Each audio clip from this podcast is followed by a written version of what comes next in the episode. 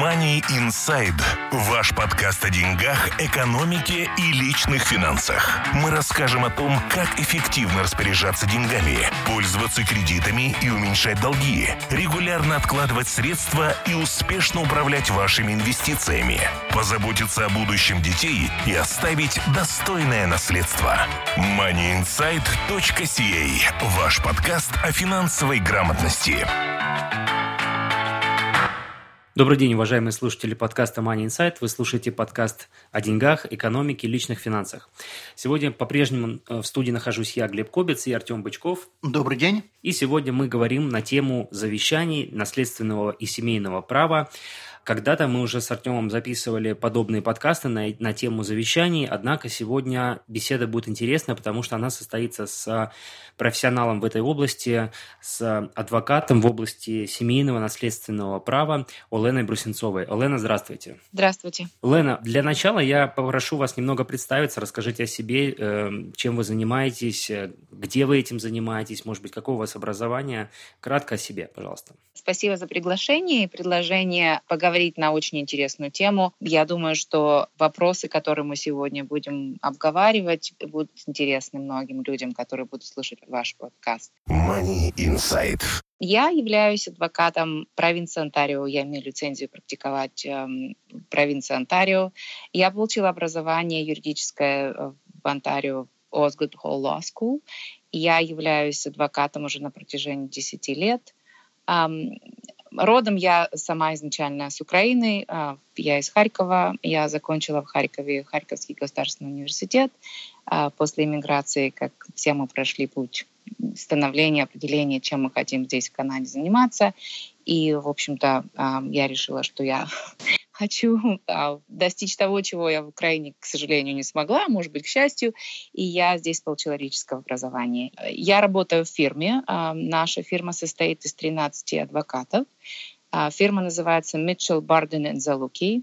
Это самая большая и старейшая фирма, украинская фирма в Канаде. Она была э, основана около 35 лет назад. Половина адвокатов, которые практикуют а, у нас в фирме они являются украинского происхождения, но рожденными здесь, в Канаде.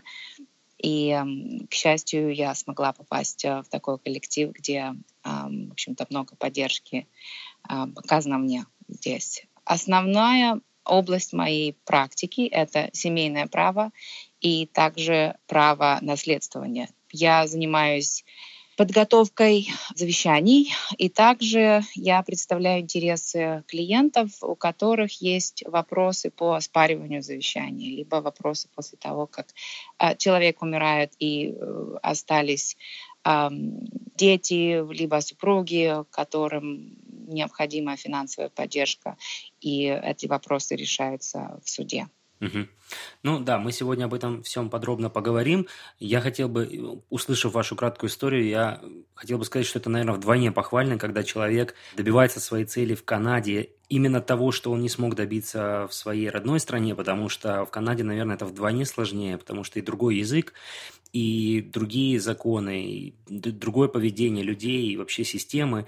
Поэтому если у меня, честно говоря, люди, которые становятся адвокатами в Канаде, особенно там с нуля, может быть, ну или не совсем с нуля, вызывают огромное уважение.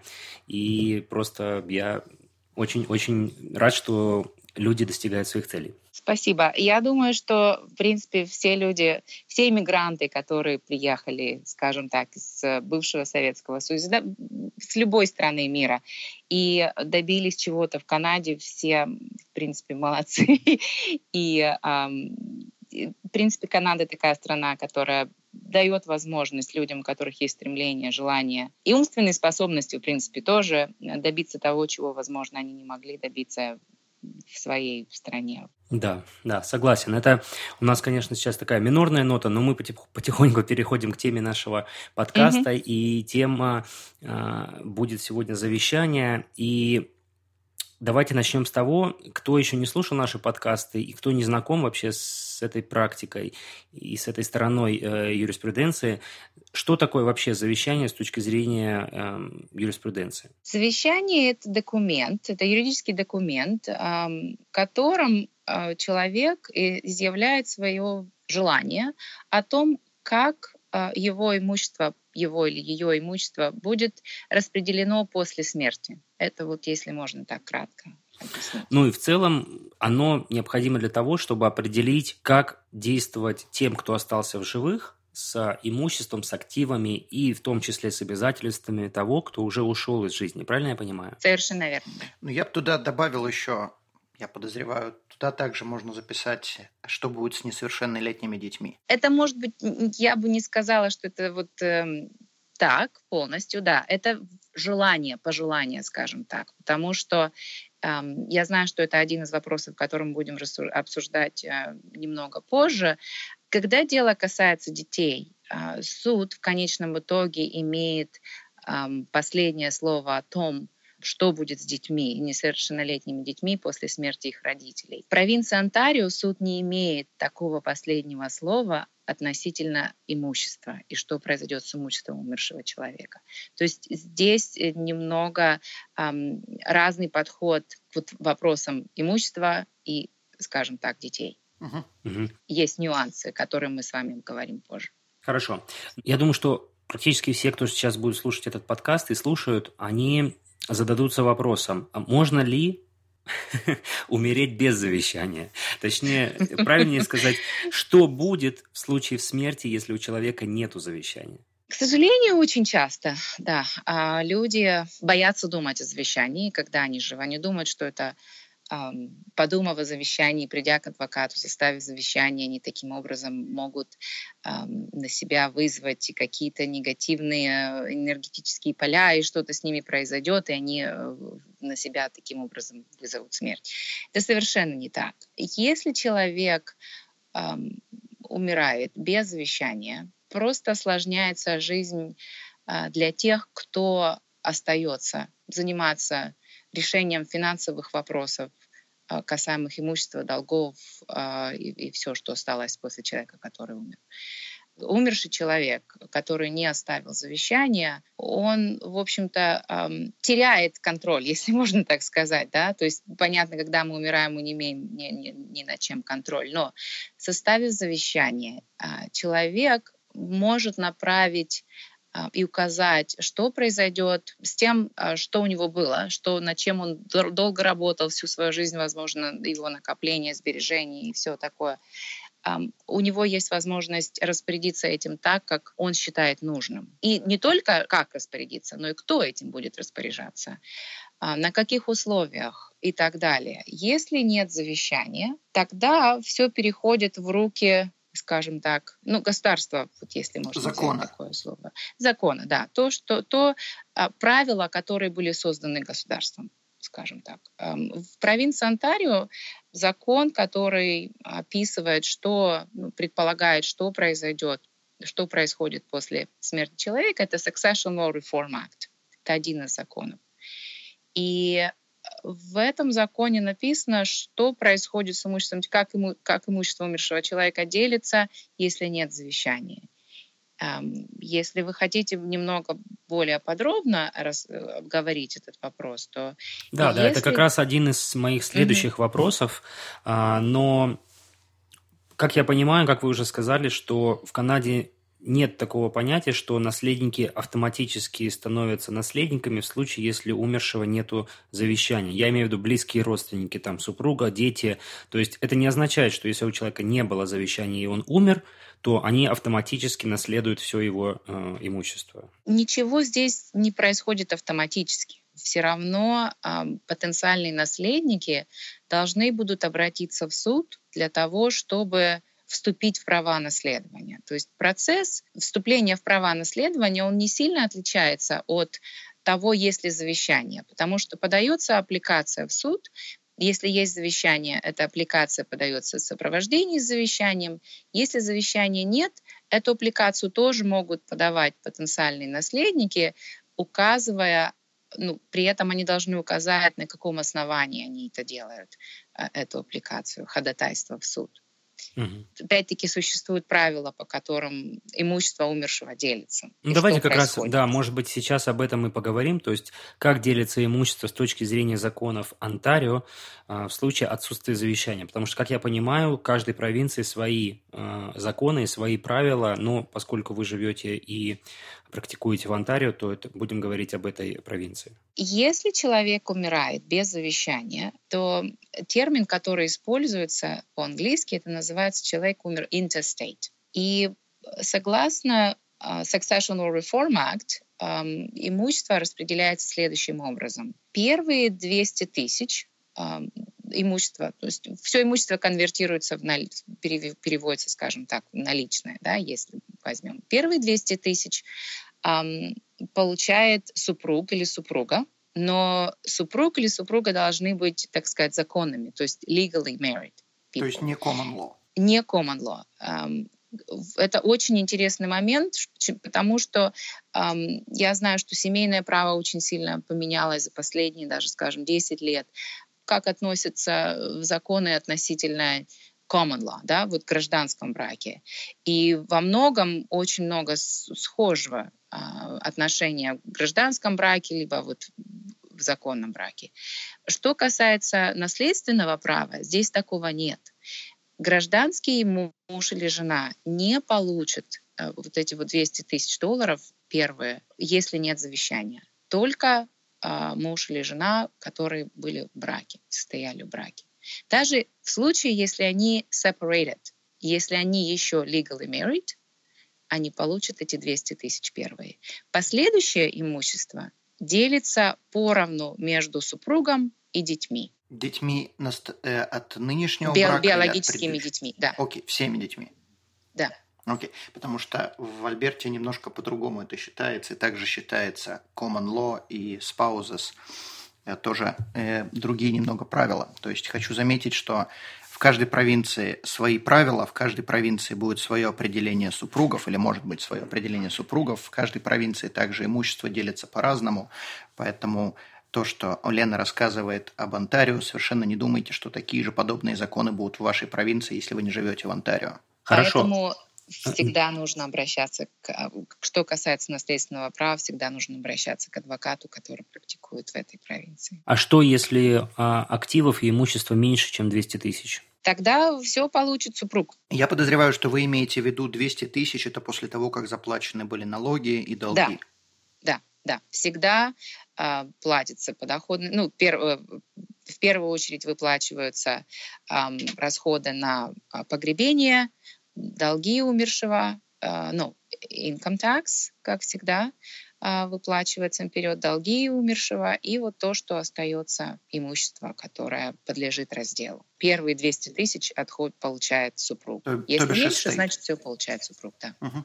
А, тем слушателям нашего подкаста, которые заинтересовались в этой э, теме, особенно в теме раздела детей и, ну, и как бы назначения прав на детей в случае смерти оба, обоих родителей, Артем Бычков сделал такой э, хороший research и написал большую статью, которая разделена на несколько частей, о том, какие действия стоит предпринимать еще живущим родителям для того, чтобы потом облегчить участь дедушек, бабушек, каких-то родственников, а, приехать в Канаду и вступить в права этих детей. Поэтому мы разместим ссылку на эти статьи под этим подкастом. Пожалуйста, проходите, читайте и применяйте это, если к вам это относится. Money Insight. Ваш подкаст о финансовой грамотности. Хорошо, а в случае, если умерший у умершего было несколько браков, и что имеют ли какие-то права предыдущие а, супруги? Если супруги были разведены, в права наследствования вступает тот супруг, с которым в браке на момент смерти состояли. Если существовали обязательства у умершего перед предыдущим супругом, перед предыдущей супругой, то тогда потенциально, скажем так, супруга от первого брака может обратиться в суд и сделать ходатайство против estate умершего на то, чтобы эти обязательства продолжали выполняться и выплачиваться, но теперь уже из estate. тоже касается child support, допустим, алименты на детей, когда если супруги состояли в разводе, и на момент смерти умершего были обязательства выплачивать э, child support на алимент, алименты на детей. И в завещании, ну, мы говорим о том, что завещаний нет, да, тогда пятая часть, вот Succession Law Reform Act, законную пятая часть, которая управляет, а, объясняет, что, какие права имеют dependents, я не, не знаю, как, как правильно зависимые, сказать. Зависимые дети. Зависи, да, вот это вот малолетние дети, либо супруги, настоящие, либо бывшие супруги, перед которыми умерший имел финансовые обязательства на момент, на момент смерти. Они да, извините, я право... перебью. Этими людьми могут быть также и родители, которых привезли по спонсорству, правильно, и на которых распространяется обязанность финансовой поддержки. Да, то есть, э, а, скажем так, люди, перед которыми у, у умершего были финансовые обязательства.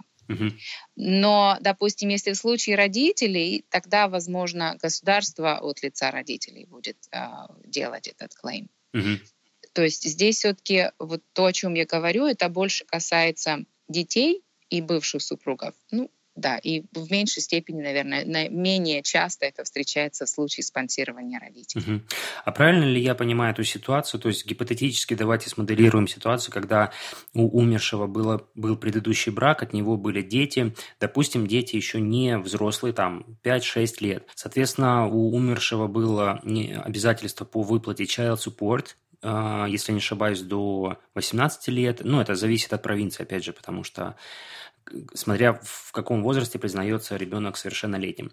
Тем не менее, э, то есть, предположим, человек еще должен был 10 лет платить э, эти child support. Будет ли в случае вот раздела имущества признаны обязательства для этих детей в течение вот этих всех 10 лет?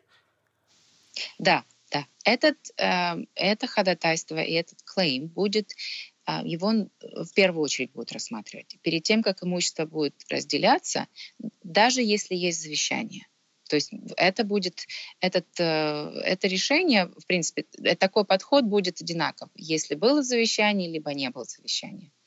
Если были обязательства выплачивать child support, и умерший не оставил, допустим, life insurance policy, которая бы покрыла эти обязательства. Тогда, допустим, опекун этих детей, да, допустим, если это была, допустим, мама, подает, может подавать эм, ходатайство в суд против estate на выплату эм, вот этих денег, которые умерший должен обеспечивать, да, который должен выплачивать детям. Обычно это эм, касает, берется лампсам, потому что если это растягивать на все время, в течение которого child support должен был выплачиваться, тогда estate, вот те деньги, которые, то имущество, которое осталось после умершего, оно будет заморожено на протяжении всего этого времени до тех пор, пока эти выплаты не закончатся. Да.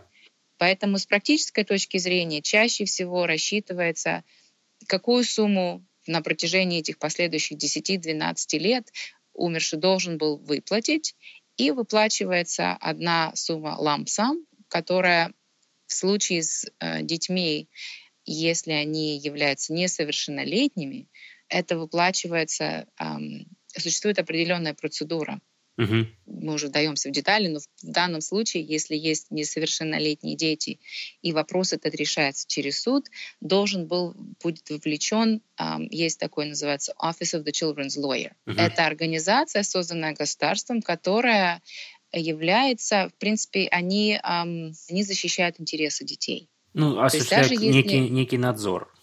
Да, да, они, а, в общем-то, их роль сводится к тому, чтобы любые settlement, которые касаются детей, были сделаны с учетом интересов детей. Uh-huh, uh-huh. И очень часто эти деньги, то есть, скорее всего, они, эти деньги, эта сумма должна быть выплачена в суд. Uh-huh. И тогда опекун детей должен будет каждый год, допустим, обращаться в суд, чтобы выплачивали определенную сумму денег, которая полагается детям. То есть одноразовая сумма не будет выплачиваться той не же будет. самой супруге? Нет, угу. не будет. Вот этот вопрос, кстати, может быть решен эм, гораздо проще, когда есть завещание. Вот если есть завещание, есть несовершеннолетние дети, в завещании а, указывается, кто будет распоряжаться этими вопросами. Это вот тот, кто называется executor and trustee, исполнитель и доверенное лицо. Тогда этот человек будет решать, когда и сколько э, выплачивать детям, пока они не достигнут определенного возраста. И это далеко не всегда 18 лет. Угу. Обычно возраст указывается старше, где-то 23-25 Путешествуете? Мы обезопасим ваш путь. Страховки на все виды путешествий, приезжающим в Канаду. Калькулятор находится на нашем сайте atomfinancial.ca. У меня, конечно, здесь еще очень много вопросов, потому что в голове моделируются разные ситуации, и я скорее не буду их задавать, потому что мы можем очень долго обсуждать детали. И опять же, каждая семья, скорее всего, будет, будет индивидуальный кейс, который очень много факторов, которые будут влиять на то, как в итоге разрешится а, все дело. Да? Но у меня еще, возвращаясь к началу нашего разговора, будет вопрос общего характера. А, для кого стоит э, делать завещание, то есть если человек, предположим, недавно приехал, эмигрировал в Канаду, и у него нет больших активов, допустим, у него нету еще моргич, он не брал, то есть есть ли смысл Заморачиваться. Заморачиваться, да, проще говоря. Или это имеет смысл делать только при каком-то пороге активов, скажем, 100, 200, да, 100, 200, 300 тысяч долларов. Как вы считаете? Я бы, в принципе, не брала, не смотрела на этот вопрос с точки зрения суммы. Я бы скорее смотрела на то, а, из чего состоит имущество человека, активы его. Если мы, мы говорим о, допустим, доме. И если это единственное, в общем-то, существенный актив человека, если этот дом или квартира является, находится в собственности, совместной собственности с супругом, то есть то, что называется joint tenancy, тогда э, и больше нет никаких активов, никакого другого имущества, которое нужно будет, э, которым нужно будет распоряжаться после смерти, то в этом случае завещание я и нет детей, скажем так, да, а, я бы в этом случае не настаивала, что человеку абсолютно нужно завещание. Почему? Потому что владение, вот в joint tenancy, совместное владение предполагает, что в случае смерти одного из э, владельцев этого имущества, второй становится автоматически э, владельцем. То есть это joint, joint tenancy with right of survivorship который остается... Оно отменяет завещание. Не то, что отменяет, оно просто оно не требует завещания. Он не требует, да. То есть завещание... Для чего нужно завещание? Может быть, скорее, наверное, я хочу вот, вот этот вопрос поднять. Для чего нужно завещание с практической точки зрения? Когда э, у человека есть имущество, после, после человека остается имущество, которым нужно распоряжаться. Любой человек не может просто прийти в банк и сказать, я являюсь там, женой или дочерью или вот умершего. Вот мое ID, дайте мне, пожалуйста, доступ к банковскому счету моего папы или супруга. Банк, естественно, доступа не даст и скажет, предоставьте нам, пожалуйста, документ, который называется Certificate of Appointment of a State Trustee. Это документ, который выдается в суде после того, как аппликация рассматривается, вот то, что я вначале говорила, о том, когда человек подается завещание в суд, если все формальности соблюдены, человеку, который подал эту аппликацию, выписывается сертификат, который удостоверяет, что владелец этого сертификата имеет полное право доступа к финансовым активам умершего. То есть вот этот вот executor trustee, доверенное лицо, вступает в такие же самые полномочия, как вот и умерший до своей смерти. И вот этот вот сертификат, он дает право обращаться в банк, заниматься а, продажей а, недвижимого имущества и так далее. То есть этот э, сертификат, он, он дает полномочия обращаться во все инстанции, скажем так, и общаться с Revenue Canada и тому подобное. Хорошо. Money Insight. Давайте вернемся к вопросу детей. То есть, э, что будет с детьми, э, как, как будут распределяться права на детей в случае, если умирают оба родителя одномоментно, э, и две ситуации, когда есть завещание и когда у родителей у этих не было завещания.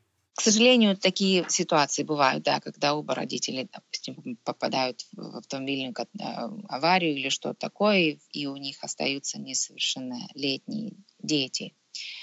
Если нет, то есть если есть завещание или нет завещания, все равно право опекунства будет решаться судьей после того, как э, тот, кто хочет вступить в права опекуна, подает заявление в суд. Но разница в ситуации, когда есть завещание, это когда желание и, в общем-то, то, что, то, что эм, родители видели для, своих для своего ребенка и для своих детей, кого они хотели назвать опекунов, кому они доверяли, э, чтобы стать опекуном ребенка. Вот это вот желание, оно будет очень иметь большую силу в решении вопроса, в решении суда, кто будет назначен. Если нет такого желания, то есть высказывания желания, подтверждения, что хотели родители для своих детей, вот это желание высказано в завещании, тогда суд будет рассматривать э, документы, то есть заявления от, от того, кто подаст, кто захочет, не зная желания родителей. И вот я думала о такой ситуации, особенно в случае, если это, а, допустим, второй брак допустим, первый брак распался, остался ребенок от первого брака. И, допустим, ребенок остался жить с мамой, мама вышла второй раз замуж, и ребенка растит второй муж, который не является, скажем так, биологическим отцом ребенка. И если не биологический отец ребенка не усыновил этого ребенка, то есть он ну, не является родителем с юридической точки зрения. И родителям остается биологический отец этого ребенка. Но если биологический отец этого ребенка вообще непонятно где, никаких, никакого отношения с ребенком с этим не имеет. И, в общем-то, даже ребенок может его не знать. В случае, и этого ребенка растит второй муж э, мамы.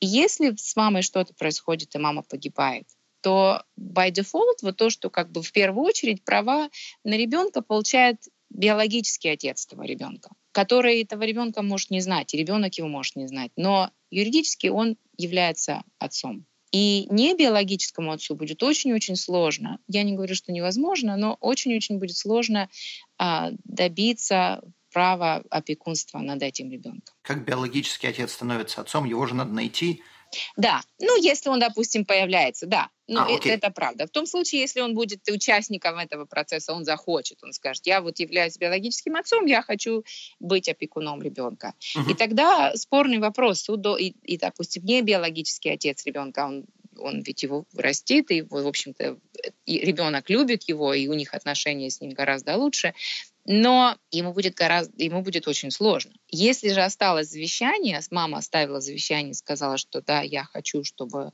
а, вот мой новый муж, он стал опекуном моего ребенка, если со мной что-то произойдет, это даст а, гораздо больше шансов не биологическому отцу стать опекуном ребенка. А противная ситуация, если мама по каким-то причинам, давайте просто пофантазируем, в завещании пишет, что все-таки она хочет, чтобы э, остаток жизни э, ребенка биологический отец с ним занимался, несмотря на то, что она с ним разошлась, и, и записывает это в завещании. Что здесь происходит? Опять-таки, все, все, что записано в завещании для судьи, раз, который будет рассматривать вопрос об опекунстве, это только вот э, пожелание. Оно не будет являться руководством к действованию. Это будет один из факторов, который суд должен, судья должен будет рассмотреть и учесть.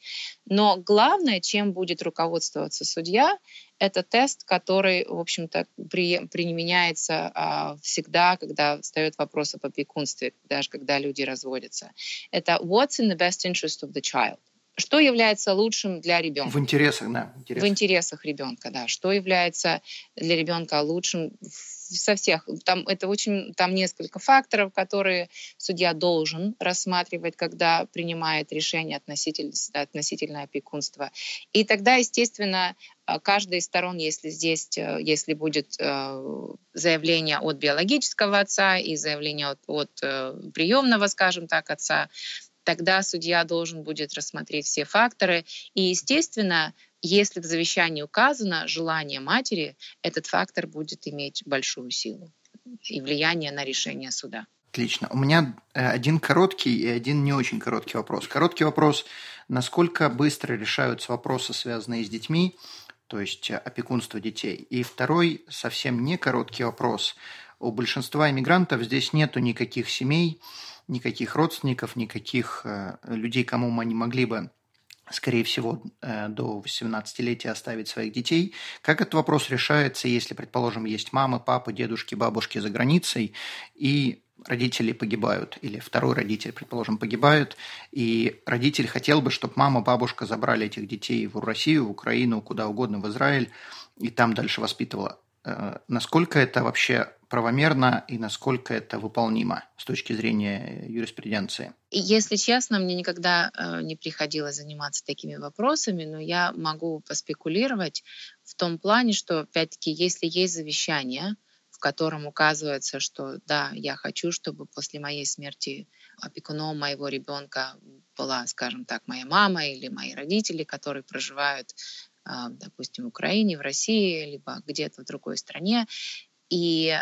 им придется, естественно, вот э, бабушкам, там, маме, папе приехать в Канаду, то есть провинцию, там, где проживает ребенок, потому что все вопросы относительно опекунства детей решаются там, где проживает ребенок, то есть юрисдикция суда там, где по месту проживания ребенка. И я не могу как бы спекулировать, потому что всегда вопросы касаемые детей, они очень-очень, они уникальны и рассматриваются вот исходя из обстоятельств этого непосредственно этого ребенка. Возможно, что если есть э, такое пожелание в завещании, и у этого ребенка больше нет никаких родственников, никаких близких в Канаде, возможно, что суд разрешит, э, допустим, бабушкам и дедушке вывести этого ребенка за пределы страны. Возможно, но этот вопрос должен будет решаться там, где проживает ребенок, и э, убедить. Относительно время это может занять какое-то время продолжительное.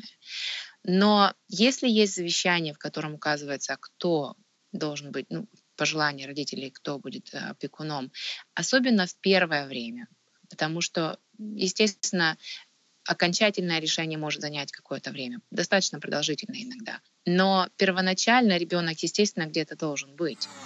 moneyinsight.ca YouTube канал. Все о финансах в Канаде на русском языке.